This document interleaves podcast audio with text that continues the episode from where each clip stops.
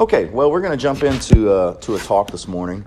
Uh, we're going to talk about the honor and the excitement of learning and how to cultivate that with our students. But before we do that, let's pray. Heavenly Father, we thank you for this calling that you've given to us to help Christian parents disciple their children and raise them up in the Lord. I pray that you would bless this time as we learn how to do that better. In Jesus' name I pray. Amen. Amen. Amen. So I remember, I'm going to start this off with a brief memory of mine. I remember one of the first times I walked into a public library. Do any of y'all remember that? Have a distinct memory of that? Yes. I know everybody does, but. I had that memory of walking into a public library as a kid the Franklin Public Library. now, in hindsight, Franklin is not a very big town. It's a pretty small library. It's not really all that impressive, right? But to a five year old who's never seen walls and walls of books, uh, it seemed like a really amazing place, and it is. It's an amazing place. I mean, look at all those books, rows and rows of books, uh, endless possibilities for learning and uh, for exploration. It's really, really exciting. And somehow, in that moment, as a five year old or however old I was, I had acquired a strong sense of excitement and the and mystique of this thing that we call learning. Uh, now, unfortunately, these days, the adventure of learning is uh, seldom in the hearts of most students these days. It's an unfortunate thing. Uh, there may be tiny sparks of interest every now and then, but uh, school is generally thought of as boring by a large majority of those students who go every day, right? And, and the boredom doesn't stop when the child grows up and maybe starts going to college you know, many students find more excitement in their extracurricular activities than they do in their academic studies. And, and part of the problem uh, is our modern approaches to schooling, rejecting the idea that students are individuals, like we had talked about last year. Y'all remember us talking about that, the individuality of students? We need to take that into account. And I think many of these uh, failures uh, in these approaches to schooling, when it comes to the excitement of learning, uh, stems from uh, failure to acknowledge the individuality of the student. I mean, think about it. If all the students in a classroom are expected to uh, e- uh, perform equally well in their subjects, and if some children are frustrated that uh, they don't achieve the standard, uh, and then you have other kids who are bored because they're way ahead of the standard, then there's a strong possibility that the majority of the students in that classroom will have lost the honor and the excitement of learning. And if only a handful of kids dislike school because they find learning boring, well, that's only going to spread throughout the entire class if, if, something isn't done about it, right? And, and, having a whole school that has lost the excitement of learning is not a place that we want to be. We don't want to get to that point, okay? Um, I don't think we are necessarily at that point, but we could always uh, help and cultivate a spirit of excitement when it comes to learning and it comes to our subjects, right? And so this brings us to a man who really wanted wisdom, and he asked God for wisdom, and he got wisdom right? Who is that man in the Bible? Solomon. Yeah, Solomon, exactly. So, this man, Solomon, he wrote about this, about this search for knowledge and wisdom. He says this in Proverbs 25, verse 2 It is the glory of God to conceal things, but the glory of kings is to search things out. It is the glory of God to conceal things, but the glory of kings is to search things out. Now, Solomon is telling us something very, very important here. He is telling us that God has carefully hidden certain things in this physical world of rocks and trees and all of creation, and it's man's job to find them. The world, the creation, is a giant treasure hunt, and we have been called by God to find the treasure. You know, everybody likes a treasure hunt, but only if we know it's a treasure hunt. Who would like to go on a treasure hunt not really sure if there's treasure at the end of all of the work and the sacrifice and all of these sorts of things? Well, Solomon is telling us here, God is telling us through Solomon, that God has hidden a great treasure in his creation for us to find. Since this world is a treasure hunt and there's treasure to be found, that means that if you have a tree in your front yard, that that tree is not meaningless. It's not meaningless. It's not a meaningless, purposelessness, purposeless accident. I'm trying to say the words right. Yeah. In a, in a universe of pure chance. It's not that. Neither did it appear by accident uh, by a God who forgot what he was doing whenever he created the cooler things like whales and roses, right? no, neither did this world come into being because maybe a scientist left an experiment too long over the weekend and it exploded in the laboratory and voila, creation. No, that's not how it works. No, the Christian worldview says that everything has a purpose. Everything.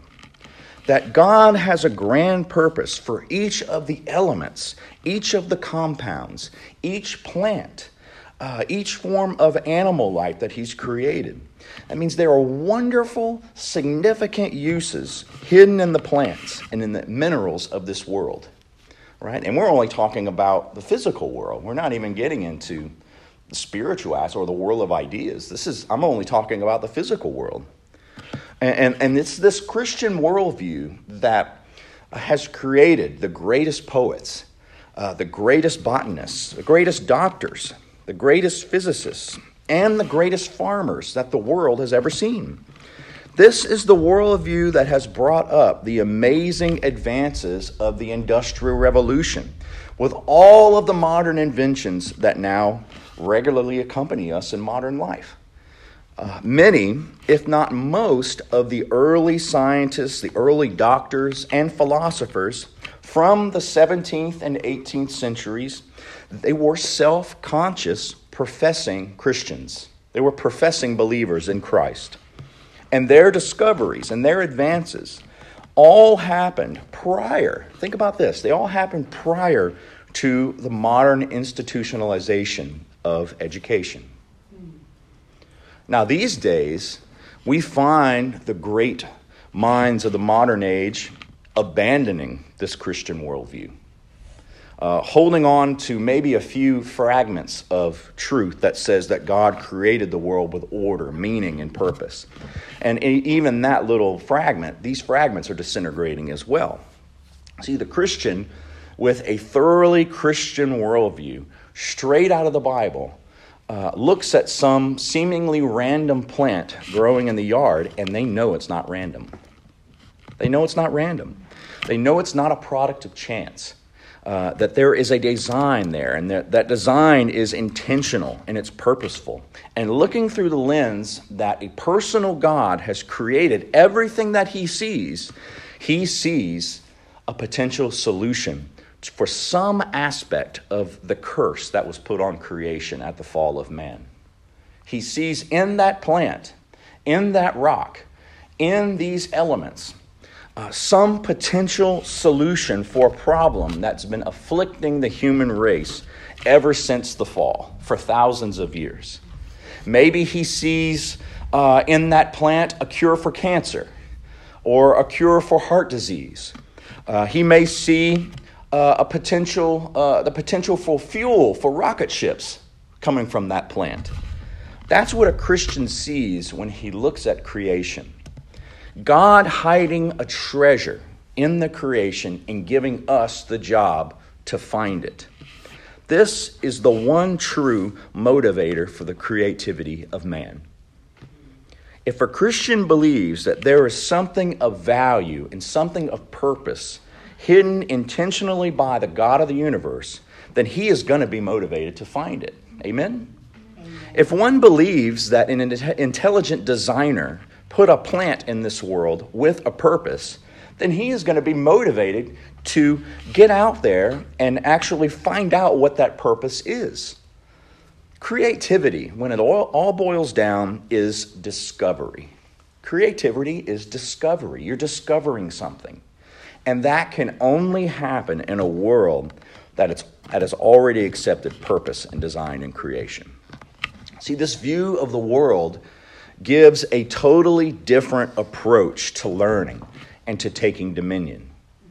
Now, first, this perspective shows us that knowledge can actually be accessed. You know, there have been religions and beliefs in the past that says, uh, even now, agnosticism, can we really know? Can we really know anything? Well, God is telling us yes, knowledge can be accessed. Knowledge is waiting for us in the next book that we pull off the shelf. Some important discovery is about to bust out in the next lab experiment. Even in your class, some important discovery is about to bust out. It's, it's waiting, the potential is there, right? Even knowledge of God and His redeeming work, that's accessible to us, right? That's accessible to the one who reaches out by faith.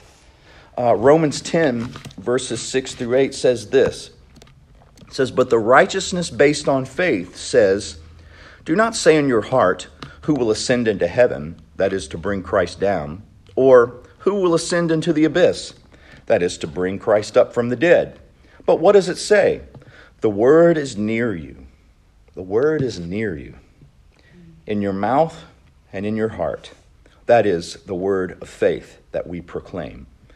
It's near to us. It's right at our fingertips if we would just reach out and grab for it with a heart of faith. That's what we need to teach our students. That's what they need to know.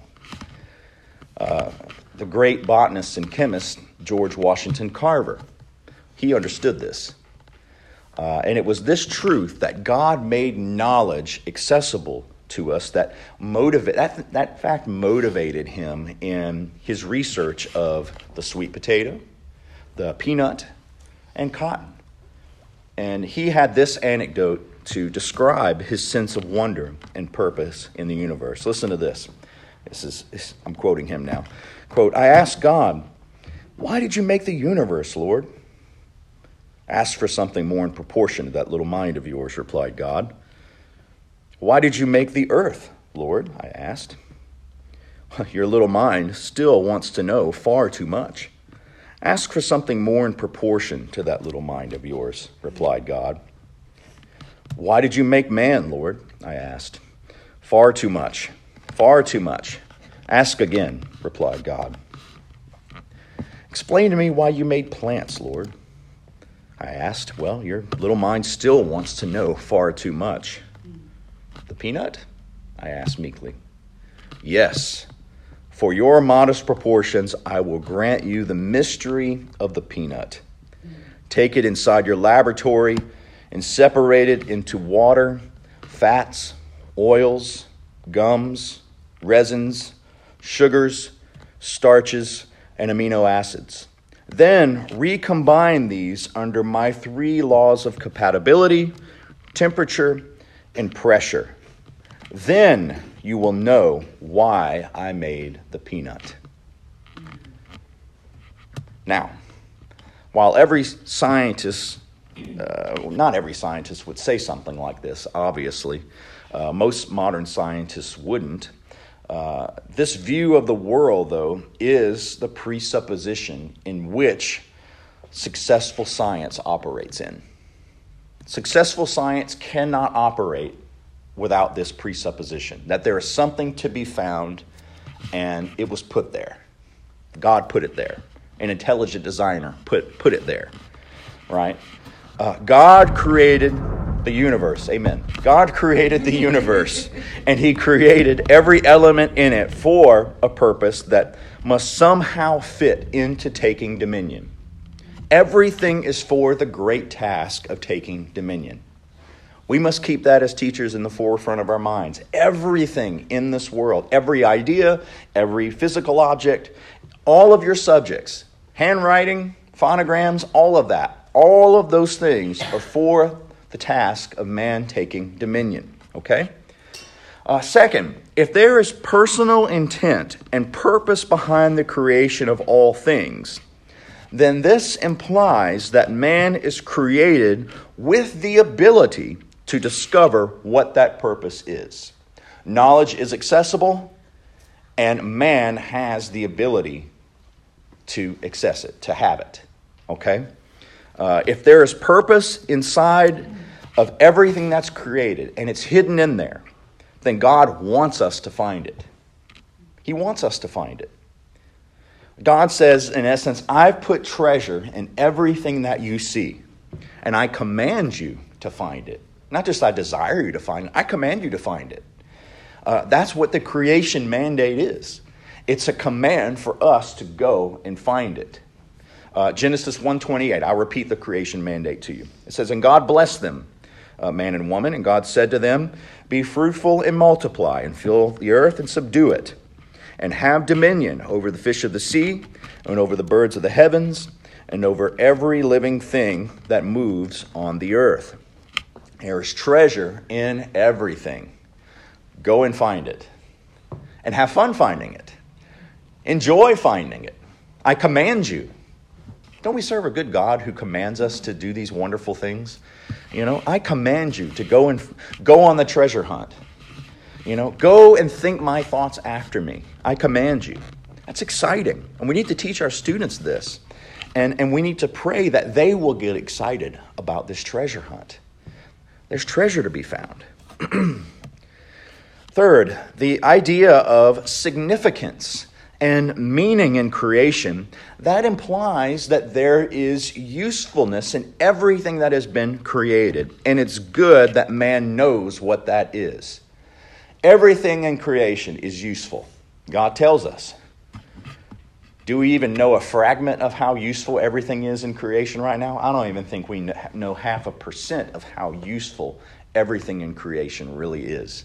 But God tells us in His Word and implies that there is usefulness in everything that's been created, and it is good that man knows what that is. You know, in the beginning, God created man, and God gave man the responsibility of taking dominion over the world. And this dominion extends, of course, over the animal kingdom, over plant life, over minerals, and that responsibility is still in effect to this day. Psalm 8, verses 5 and 6 says this Yet you have made him a little lower than the heavenly beings and crowned him with glory and honor. Who's he talking about here? Christ, Christ yes. But uh, who's Christ represent? Huh? Man. Man, that's right. Christ, of course, he is talking about Christ, but Christ is representing all of man here. Uh, I'll read verse 6. You have given him dominion over the works of your hands. You have put all things under his feet. 1 Corinthians 15. That rings, that links right up to that. To that, amen. That's so weird. Uh, we still have that responsibility today to take dominion to subdue the earth. It hasn't changed. God didn't require man to take dominion without the same time creating a world that would be beneficial to man. Once we find the treasure, what are we to do with it, right? Uh, and, and, that work of discovering what all of these uses for creation is, that's the work of obedience. That's us obeying. That's doing what God has commanded us to do with the raw materials that God has given for that very purpose. Now, it's challenging work, right? Some people spend their entire lives. George Washington Carver spent his entire life uh, just uh, taking dominion and subduing and, and learning and, and finding the treasure in a peanut that we get in whole containers at Costco, right? Or, or sweet potatoes and cotton. He spent his entire life just, just for that. It's challenging work, it's hard work, but it's very fun and rewarding work at the same time. Especially the reward Christ will give us when he says, Well done, thou good and faithful servant, enter into the joy of thy master. Did you know that was connected to dissecting peanuts too? Fourth, if we really believe that God created the world with significance, with meaning, and with purpose, then this belief should produce in us a sense that the world is enchanted, that there's a certain magic about the world.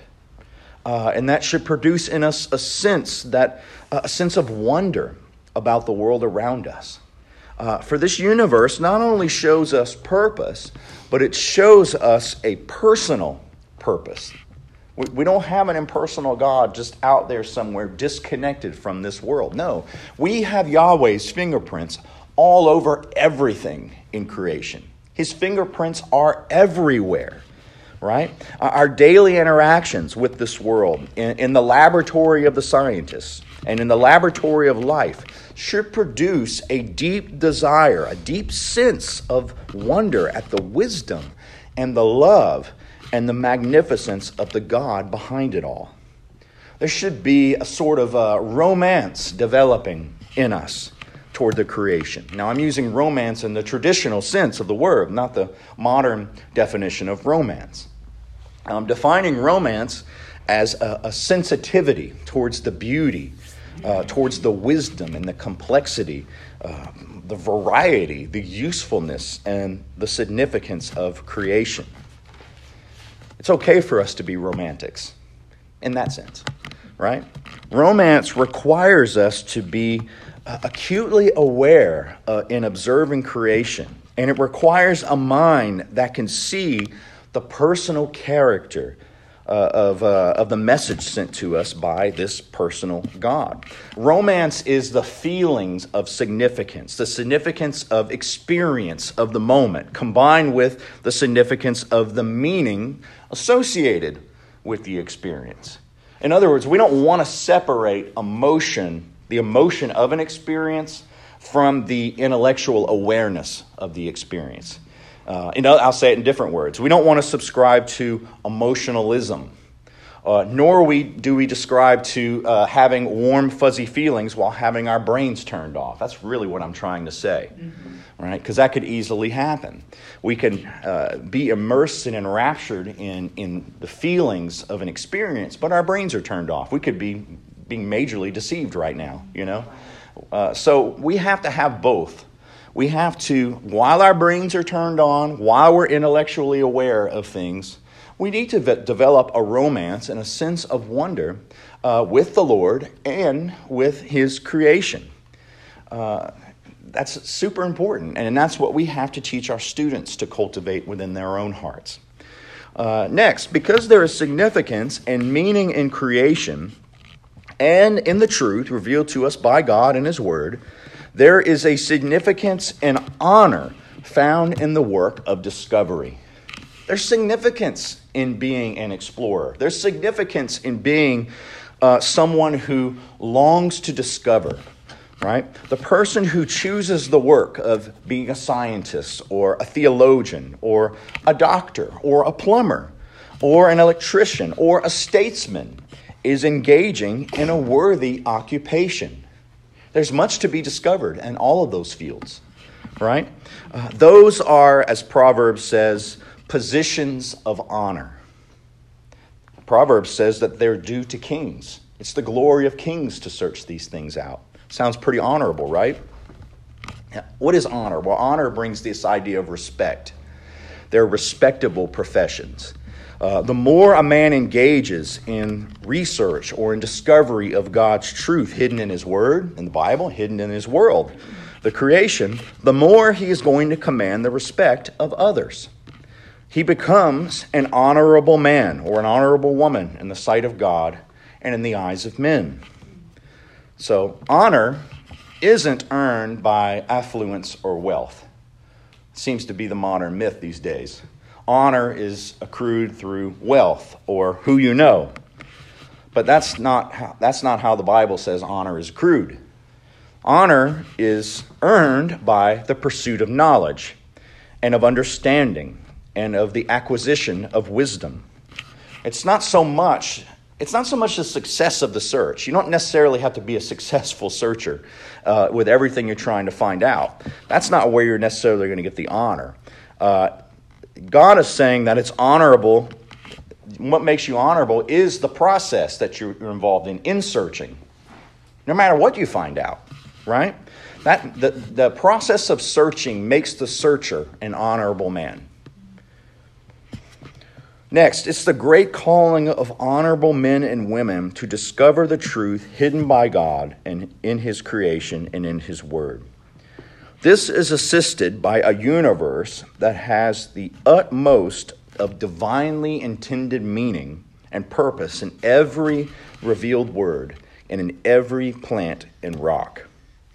Then we can say that the work is done the work that's done is important and it ought to be done in a way that recognizes its own importance. In other words, all, uh, all that is done should be done with all our effort, 100% of our effort.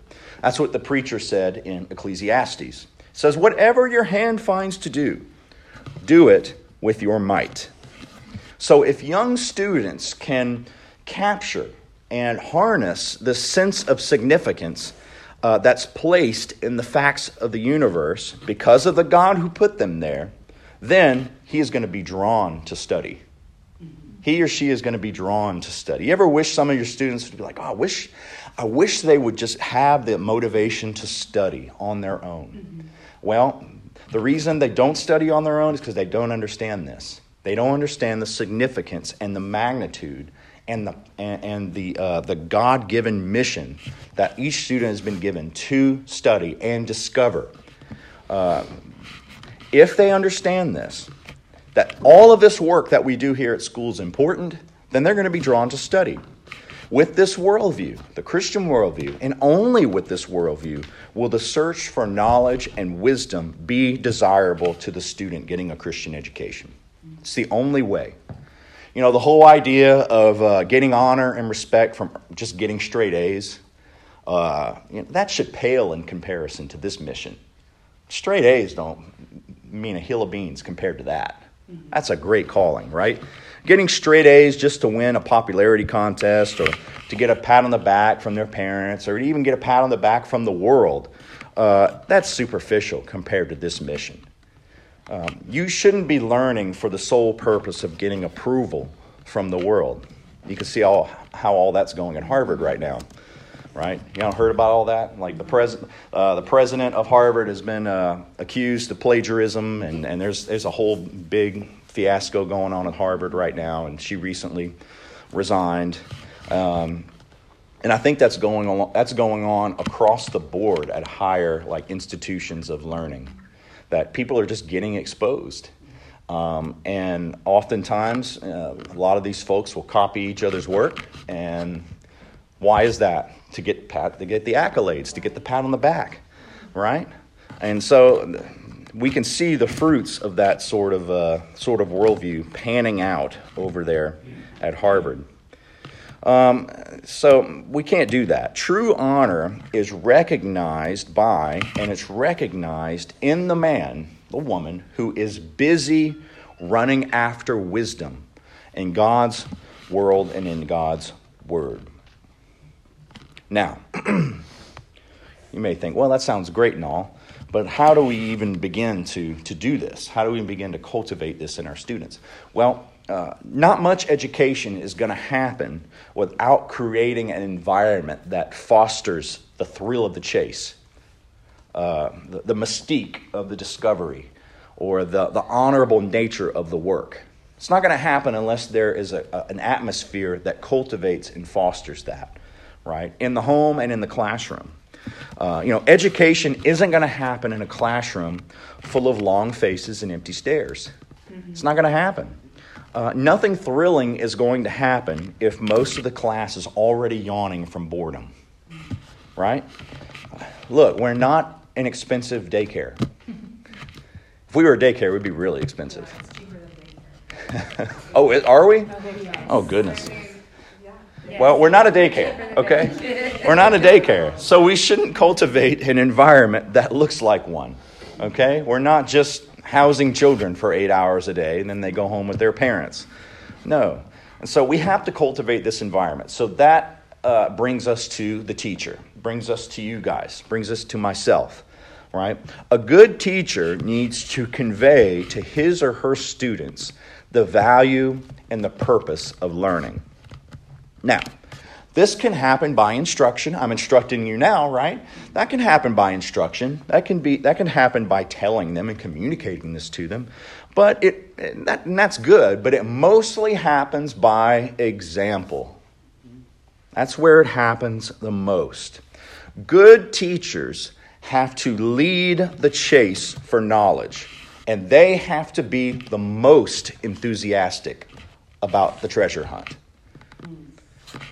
You know, probably every one of us remember a good teacher that we've had in the past, right? I have a few. I remember them um, with with endearing thoughts. You know, and the most amazing thing about those teachers um, is that they're really found in a lot of places. They're found everywhere, uh, but they're not always found in the places that we might think. They're not always found at Harvard. They're not always found in the most prestigious schools and universities. Uh, they're not always found uh, at some Ivy League school out there. I would say that much of the time they're not, right? But they're often found in kitchens. They're often found in living rooms or tucked away at some obscure junior college somewhere, right? SLCC probably has a lot of great teachers, right? Uh, tucked away at some Christian school somewhere in South Louisiana. We're tucked away, right? Those good teachers are out there. Uh, they may not even be found in like institutionalized education. They, they might be found in business apprenticeships. They could be found in training programs, on the job training for some trade. Uh, the great teachers are not usually, they're not always unusually intelligent. They're not always the most original thinkers. Uh, they're not always found in high level positions in the academic world. But without fail, the best teachers in our lives are always the ones who loved the subject more than they knew about the subject. They were always the ones who loved the subject more than they knew the subject. And the more they learned of their subject, the more they loved their subject. And their enthusiasm for the subject was contagious and it spread to all of their students. It's, it pulled the students in with them. They were excited about their field of study because somehow they had captured a sense of its significance. They understood why it was important. Um, and embarking on the study was like going out to find a treasure hidden in a field. They understood that.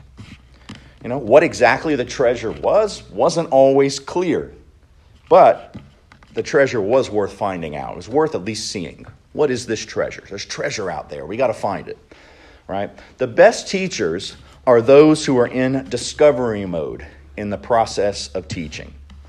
They, in other words, they discover together with their students.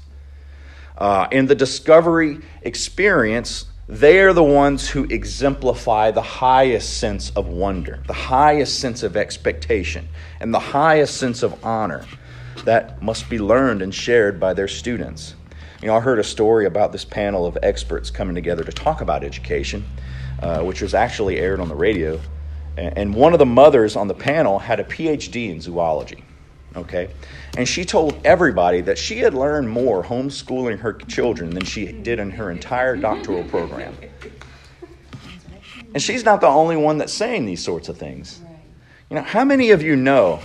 I know I know the answer to this, but how many of you know that teaching and lecturing can be the best way to come to a real understanding and comprehension of the subject matter? You're not going you don't know it well until you have to teach it, right? And, and, and the students, uh, if, if they sense your excitement and they sense that you're hot on the trail of an idea, they're going to sense that and follow along with you, right? That's contagious. Uh, the trail in the class looks fresh. Ooh, there's an idea. And it looks fresh and it's not, it doesn't look like it's well traveled. Let's go down this road. Uh, I don't know what's down there, but we know God put it down there for us. And so it's worthwhile to see and worthwhile to get to.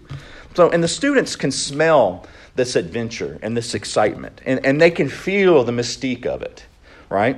This treasure hunt idea explains, uh, I guess, what we call an irony in education when it comes to like a total newbie in teaching. When that total newbie in teaching turns out to be the very best teacher of all.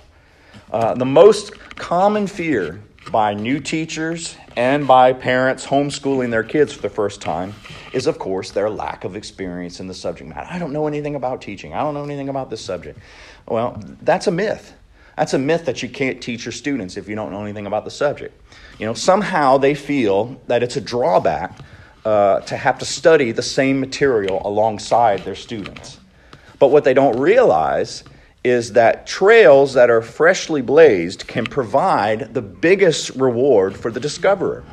And what many new teachers and parents thought was their greatest weakness actually turned out to be their greatest strength.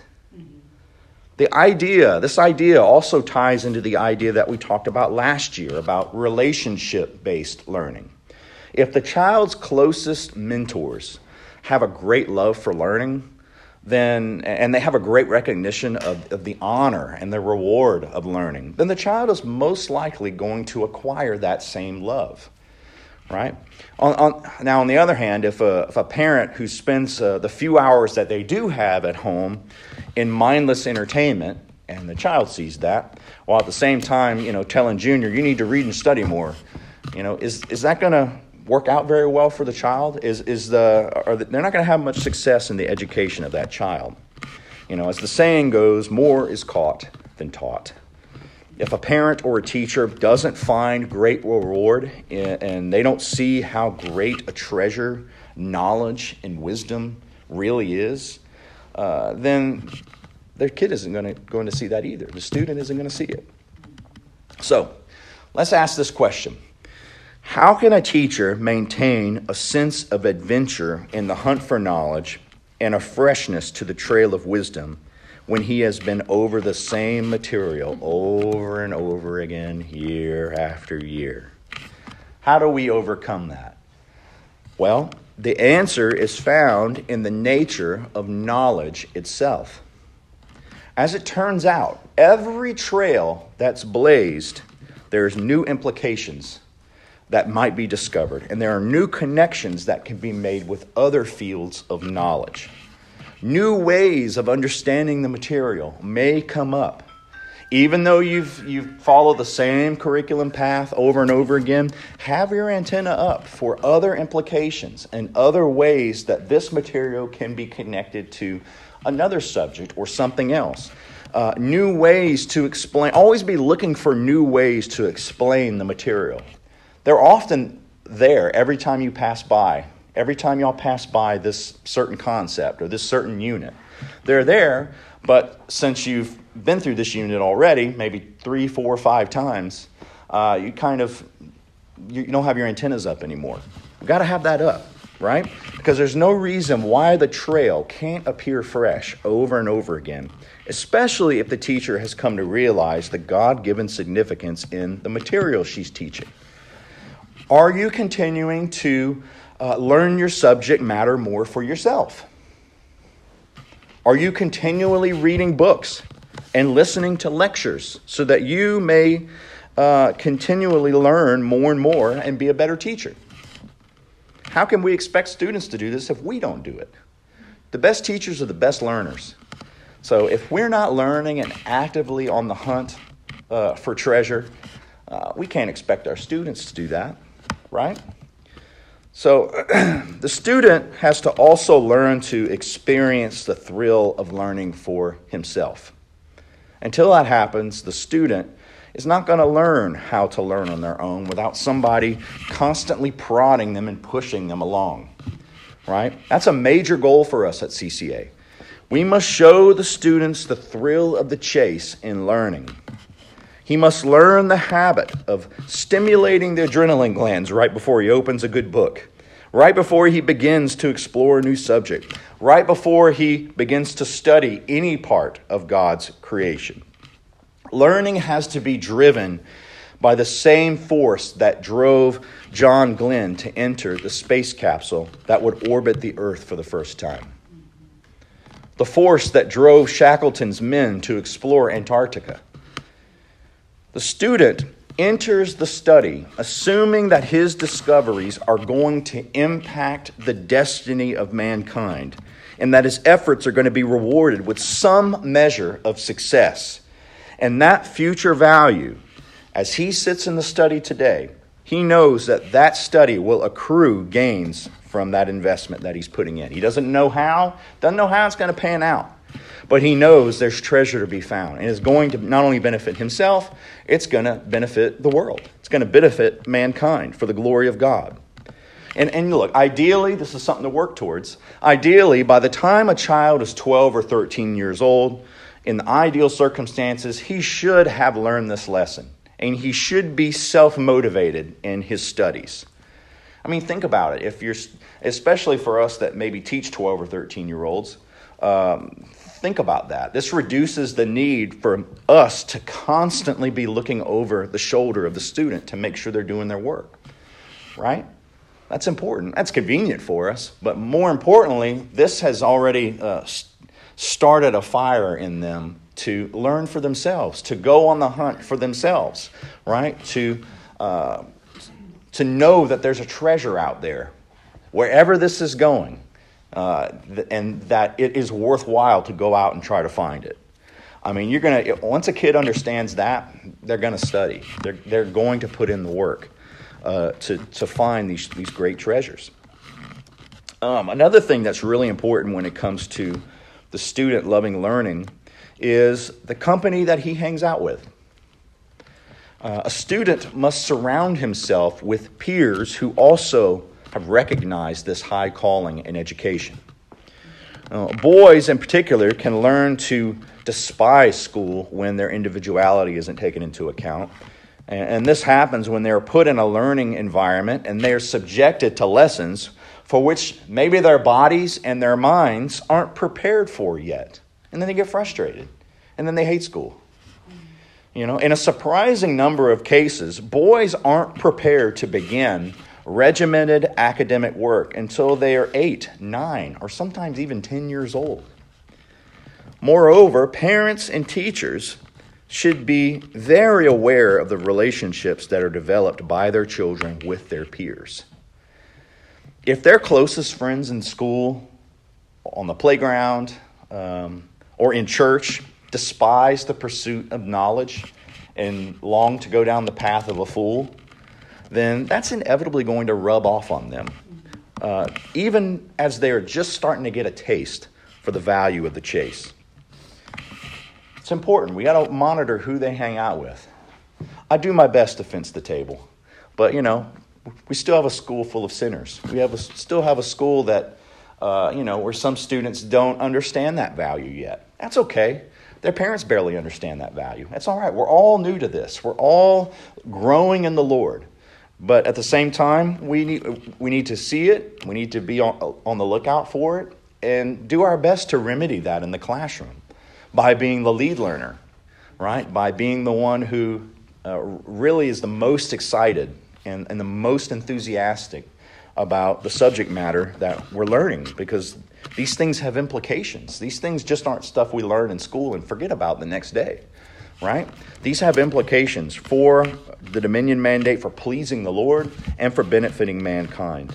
And so we have to give them a taste for the chase. All right, so how do we cultivate the spirit of wonder and honor in the quest for knowledge. How do we do that practically? Well, I have seven ways. And I really have to credit Kevin Swanson for offering these seven ways, and I'm going to share with you. They're very good. Uh, seven ways to nurture the spirit of wonder and honor in learning. Uh, first one, we need to cultivate an expectation at the start. We need to cultivate a sense of expectation at the start. Uh, the introduction of new content uh, in either an informal or formal education program, it has to, right at the outset, create that sense of significance that's about to happen, right? First impressions are very, very important in the classroom. Uh, the first day of class in the school year, uh, the first encounter with the teacher, the first five minutes of class on any given day of the week, um, the first time any new material is introduced. Those are the prime opportunities to establish the value of the journey, the value of the quest that lies before them. That's first. We need to cultivate expectation at the start. Number two, we must appeal to the survival instinct. We must appeal to the survival instinct. The thrill of the chase can also be driven by the survival instinct. And this instinct is especially strong when it's understood that education is for our work in real life. You know, you ever got that question, when are we ever going to use this? Mm-hmm. Yes, you're going to there will be plenty of opportunities to use this depending on where God calls you to. If a student can know for sure that the studying that they're doing today is going to one day help put food on the table later on in life, then he is going to immediately see the value of the work that he's putting in today. Right? Uh, that's especially important the older the students get. You know, I get the junior high and high school, I get those questions all the time. When are we ever going to use this? I'm like, there are so many ways that you can use what I'm teaching right now uh, that you don't even, can't even begin to understand yet. So trust me, have faith in your teacher that we're just not wasting your time, okay? Um, but a factor that's uh, even more motivating than that kind of survival instinct, physical survival, right? Sustenance, food on the table, uh, is the survival instinct in the war of ideas. The war of ideas. Look, I found myself bored in the course of studying something. Haven't we all? Sure right? You know, I might be reading a book that was assigned to me uh, or a book that I have to read for one of my classes, and the material at times seems to flow into my brain like molasses in January. It's just not happening. Now, obviously, in those moments, are you, are you going to retain much of what you're learning when the information is just not flowing in? No, of course not.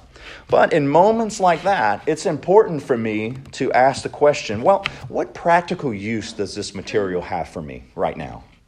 What use is this for me? And if I can see that the book would be helpful to better gain a defense, maybe on some important position that I've taken or on some issue, then right away I begin to see uh, some value in the study, even though you know it's, it's it's tough going at the time, right? instantly, if I can get this idea in my head that this is, uh, this is practical and this is of use to me, then I can change from being this bored bystander of, of this information to uh, an enthusiastic pursuer of knowledge. Uh, that's because I found a good reason for studying this. Um, and, and, this may, this, I, I could see that this is going to help me stock up an arsenal of defense for the day of battle, whenever that may come, right? If I can hold that purpose in my mind, then my attention to the content, uh, my ability to, to absorb the information, and my retention of the information are going to increase immediately. It's going to increase. So, super important. Uh, have to appeal to the survival instinct. Number three, we must indulge the spirit of wonder and exploration continually indulge the spirit of wonder and expectation or exploration continually, excuse me. Even if it puts you off schedule. I know it's a tough one. Even if it puts you off schedule. If you see, let's say you're on vacation or you're driving somewhere in the West and, and you see this strange land formation out there in the distance uh, on this boring stretch of road, stop the car hike up the mountain if it's hikeable and check it out. Right? If a question comes up in class about the death of Alexander the Great, and it doesn't immediately pertain to the lesson, but it could, grab the encyclopedia, go on the internet, finish the search, right? It's okay to take detours. It's okay to take rabbit trails. I do it all the time in my class to where I think at the end of the hour, I didn't get anything done that was on my list. But that's okay. They ask if, if the questions are, um, if they're good questions and they're asked in good faith, then explore it. Go. You got my permission. Go on a detour right? There's apparently a student sees some type of treasure, sees something valuable at the end of this, or there could be something valuable. Well, let's go and let's go and explore it together. In other words, nurture that sense of curiosity that children have. Cultivate the excitement of the quest and the joy of the find. And that brings us to the next one, the next point, number 4. Never discourage the curious mind of a child. Never discourage their curiosity. That means this takes you patiently answering or patiently attempting to answer a question, every genuine question that you get by those little inquiring minds, right? Look, younger children can be unnecessarily confined by the imposition of an excessive number of rules by restricted parents and teachers. While order in the home and order in the classroom is very, very important, it's not the only principle that God has set before us in an environment of learning. You know, many times parents and teachers severely restrict their children out of mere convenience for themselves. And doing that, they create a virtual tyranny in the classroom for a child who is naturally inquisitive and just naturally creative. We can't do that. We can't do that. Any genuine question that a child has in class, patiently attempt to answer it. And if you don't know the answer, say, I don't know the answer. Let's I have this book right here, or I have this site right here. We can, we can go and find the answer for them. And it's okay if it knocks us off schedule. We never want to discourage the curious mind of a child. We don't want to do that. Number five, we need to associate, as teachers, we need to associate with those who nurture the spirit of discovery. This is just us personally. Of course, the students need to do that, but uh, they're not really going to do that unless we do that and their parents do that, right? So it's important that we associate with those who nurture the spirit of discovery. You know, two people, you ever had like a study buddy in school? Do you ever find that studying goes so much better when you have someone else to study with?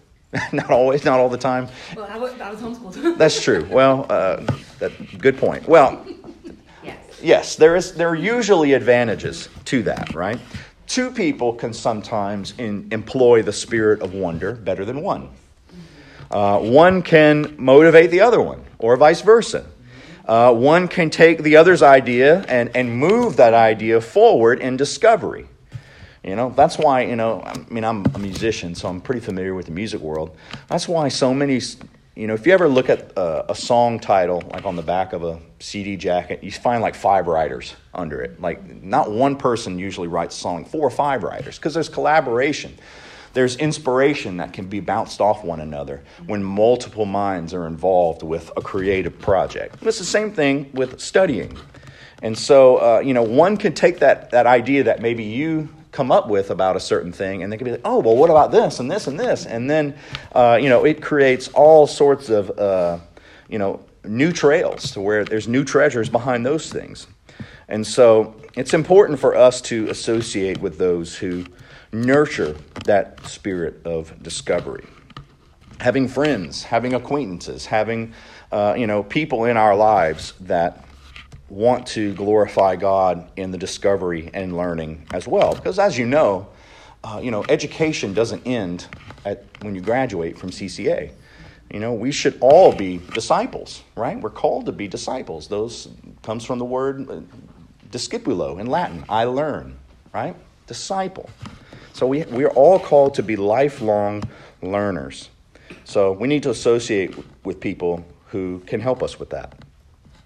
Number six, avoid activities that mesmerize, yet do not encourage a spirit of wonder and discovery. Avoid activities that maybe mesmerize the child, but yet they don't encourage a spirit of wonder and discovery. You know, the heart of wonder and discovery can be squashed when a child indulges in mind deadening babysitting activities like TV, uh, videos, video games.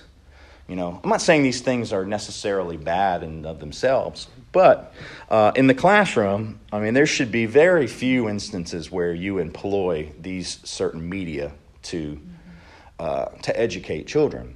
Uh, because the problem with these forms of media usually is that the mind is led by the nose through these programs, okay? And so there's very little opportunity for uh, engagement outside of the limited scope of what the program is, right? There's very limited uh, engagement in analysis, uh, in imagination, and, and pursuit beyond the program's limited scope. Now, basically, the video just gives them everything. There's no imagination necessary.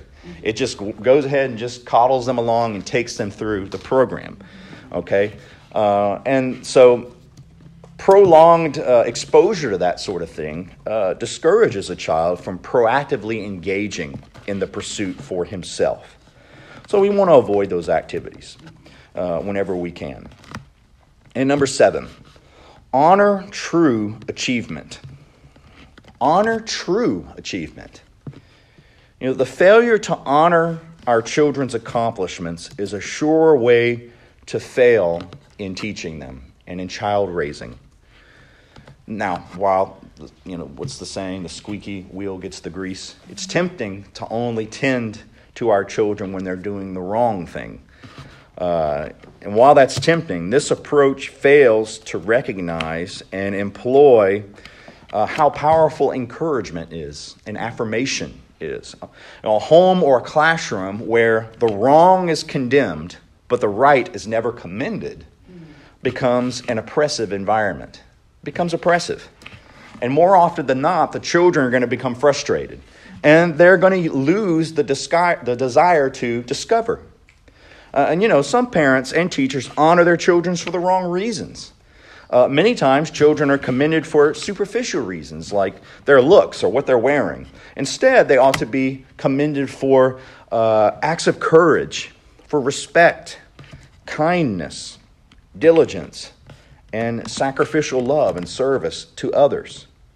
Um, on the trail to discover, if you're hot on the trail of something, they should be commended for creativity, for problem solving, especially if it's self initiated. If they see a problem and try to solve it themselves, that is definitely something to be commended. Stop everything and commend them. The, the whole show stops, right? Uh, if they present a well constructed logical, logical argument about something on their own, commend them, compliment them. Uh, if they start some kind of entrepreneurial project that they took the initiative to start themselves, that is something to be commended. Okay? We want to commend them for the right things. We want to, uh, to rebuke and to discipline and correct for the wrong things.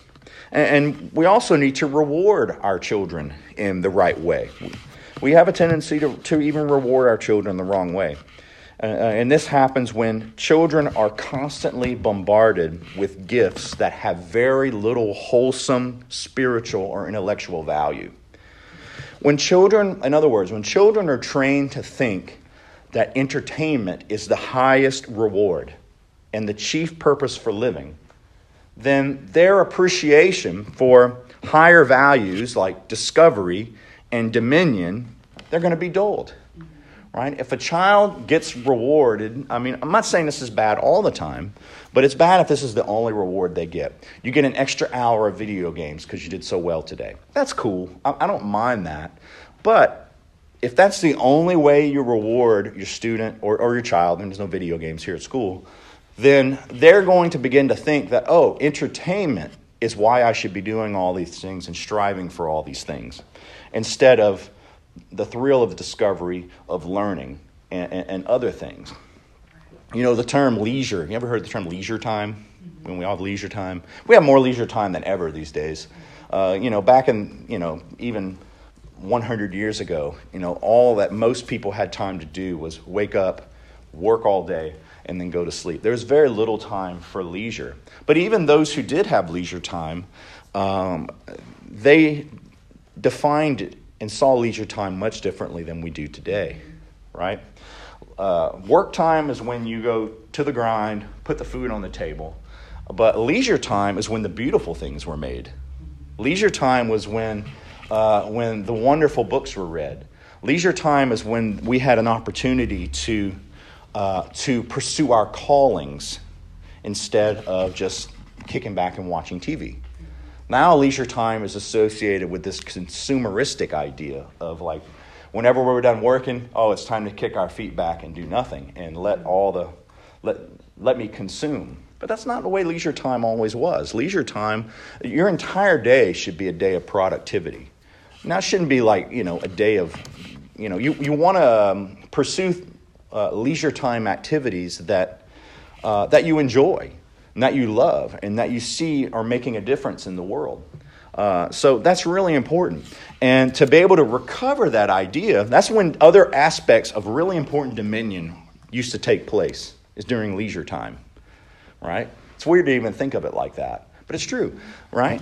And so, in order to, uh, to get that back, because that's basically Christianity and Western civilization, that was one very important aspect of it.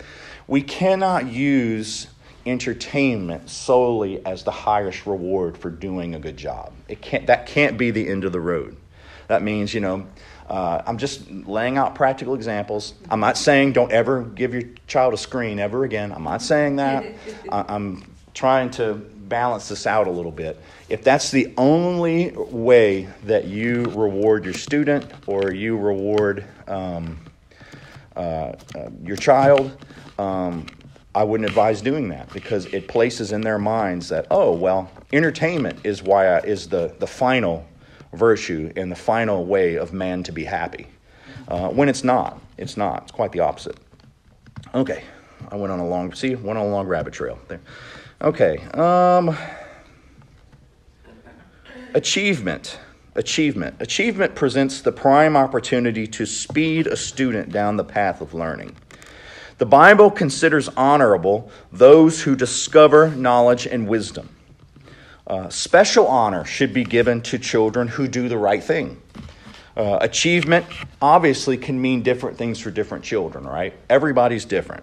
You know, I'm going to use another extreme example. For instance, a child with Down syndrome is going to produce a different set of achievements than a child with maybe accelerated abilities in algebra and geometry, right? They're going to be different. But every child, no matter what they're capable of achieving, needs to receive a lot of warm affirmations from those mentors who are closest to him. Like when a kid gets it, let's say they're struggling with this concept, and when they finally get it, the affirmation, like you should just, I don't know, the record needles, it should stop. Everything should just stop. And like, you should pour on the affirmation to that student. It should be moving, it should be enthusiastic, and it should be genuine. You should be genuinely excited that they get it. Okay? Super important. Um, honor true achievement. Okay, so far I have talked about the quest for truth and knowledge as a trail that's followed by an adventurer. Now, many forms of education that's built on the wrong worldview, they're going to lose the trail for the student. And if the student loses the trail, then he's going to lose direction and the sense of purpose that he has, and he's going to give up ultimately. Why do any of this, right? So we need the right worldview uh, because within a coherent worldview, the parts and the whole are equally important, and the one can't be lost in the other. You know, there's the whole to part fallacy, the part to whole fallacy. That's immediately what I remember. We don't want to lose each one of those things in when it comes to learning because the parts are interconnected with the whole and they contribute to the whole. And when the parts are viewed as disconnected, the pieces, the facts are disconnected, we're going to lose the trail. That's why one reason, that's one good reason why hard and fast separations between subjects generally isn't a good thing. Now, granted, that's just kind of the nature of the beast. Like we have different subjects and different times for those things.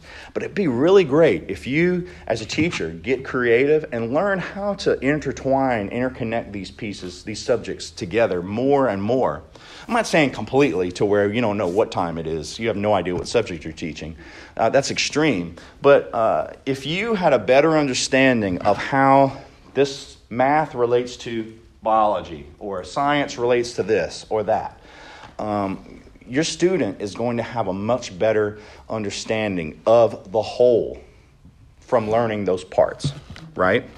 Um, learning, as defined by biblical worldview, isn't sculpting. Now, if any of you uh, have seen a sculpture that's being made, at the beginning you have no idea what it is. It's just a block of marble or whatever the medium is, right? Um, and it's not until all the minute features and details are put in that you can even begin to get an understanding of what the sculptor has been making. Learning should not be like that, okay? Um, learning has to be more organic than that, like the way a tree forms or the way a human body forms. Think about this when a tree is very small, you can still see it as a tree, right? You know it's a tree, it's just a small tree. But when it's larger, obviously there's more to it, but it's still a tree. A student can see that. You could see that. Same thing with a baby, right? When a baby is in the womb and you see the ultrasound, it's clear that it's a human being, right? Uh, now, its body doesn't have all the features that are clearly defined when it's, you know, as it would be when it's 20 years old, but it's clear that what's in the womb is a human being, right? And it's not a dog and it's not a cat. Same thing with learning, right? We can't present to our children parts and pieces of education and then wait until maybe they're 18 years old before they have any idea of what they've been building, right? Uh, we can't give them the parts of education like uh, phonics and arithmetic and geography and spelling without seeing how these parts interrelate with one another to make a whole view of life, right? You know, imagine this. Imagine that you give an art class to a child over a period of 12 years. Uh, your class each class each year consists of giving a child one square inch of the painting to view. He never sees the whole painting until he's 18 years old. How frust- boring, right? How frustrating would that be, right? How boring. And, and educational systems that present disconnected pieces and don't present the whole, I'm not saying the whole at an 18 year old's level, a whole at a five year old's level right? Uh, if they don't do that, then uh, the whole picture is incoherent. Uh, educational systems that present a whole without the pieces, they're arbitrary, they're meaningless. At least that's what the students are going to think, right? And, they're not going to attach much importance to it. You know, let's say you gave uh, a child the following pieces of an education, okay? Piece number one 2 plus 2 equals 4. Piece number two Napoleon was defeated at Waterloo.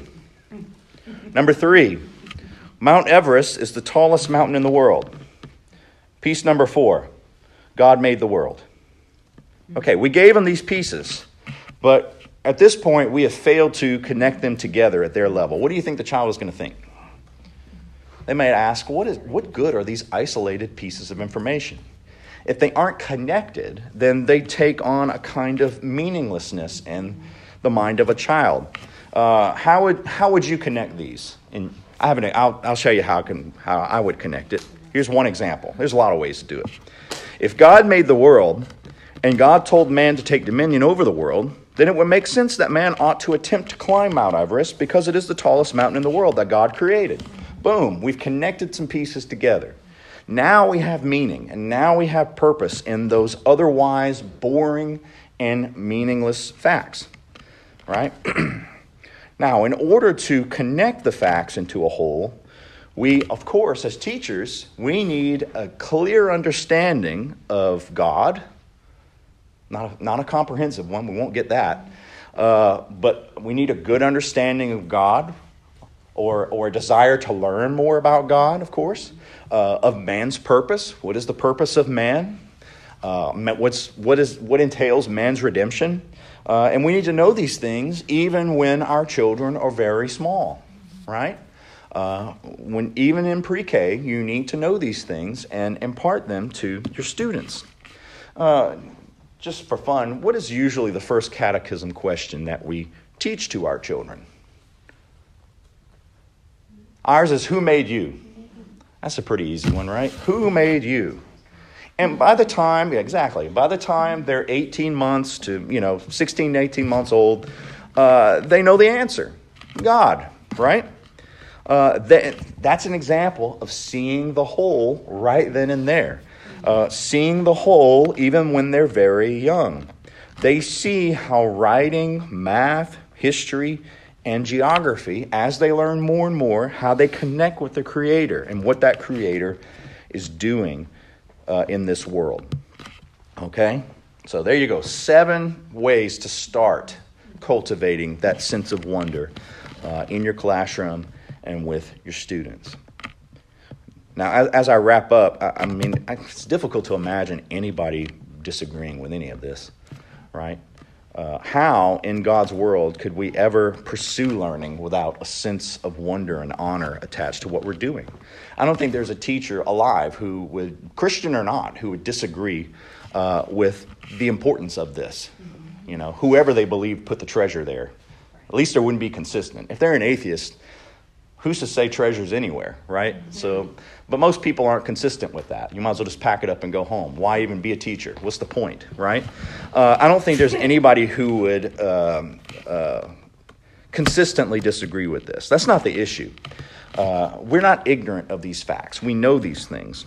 The problem is that this principle is pushed aside by maybe less uh, important principles, or they're pushed aside by erroneous ideas altogether. And look, we can't afford to push this important doctrine aside. This is so important. This principle has to remain at the forefront of our minds and hearts as we set out to construct this quality Christian education discipleship program for our children. Children are born with a sense of wonder. They're born with it. God put that in each and every one of us a sense of wonder. Because that wonder leads to worship, that wonder leads to giving God glory. And so, that wonder by parents and teachers, it needs to be nurtured, it needs to be cultivated, uh, it needs to be trained, it doesn't need to be squelched.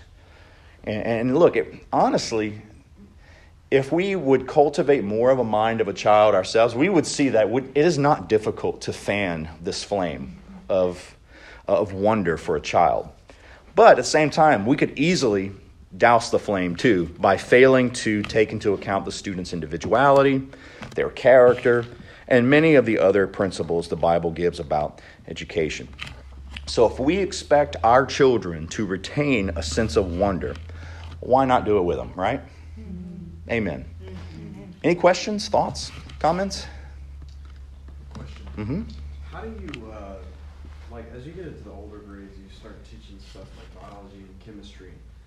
I find it hard to, because those subjects are so specialized and they're, you know, they lead into higher education. Like, you know, like what I'm talking about. Mm-hmm. We have a lot of kids who are not going to be biologists, mm-hmm. chemists. We have a lot of young ladies who are going to be mothers. We have a lot of young mm-hmm. men who are going to be, uh, you know, entrepreneurs mm-hmm. or work, you know, with their fathers, stuff like that. Sure. So how do you frame it for them?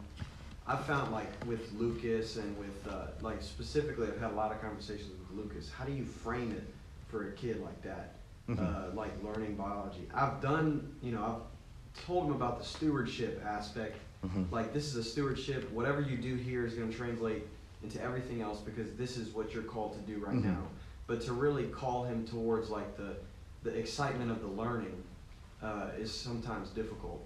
You know, one thing I would I would say to either a girl or a boy who are asking questions like that is I understand that you may not have that calling as of yet to go into a field like that. First of all, you don't know that for sure yet. Mm-hmm. That's one thing.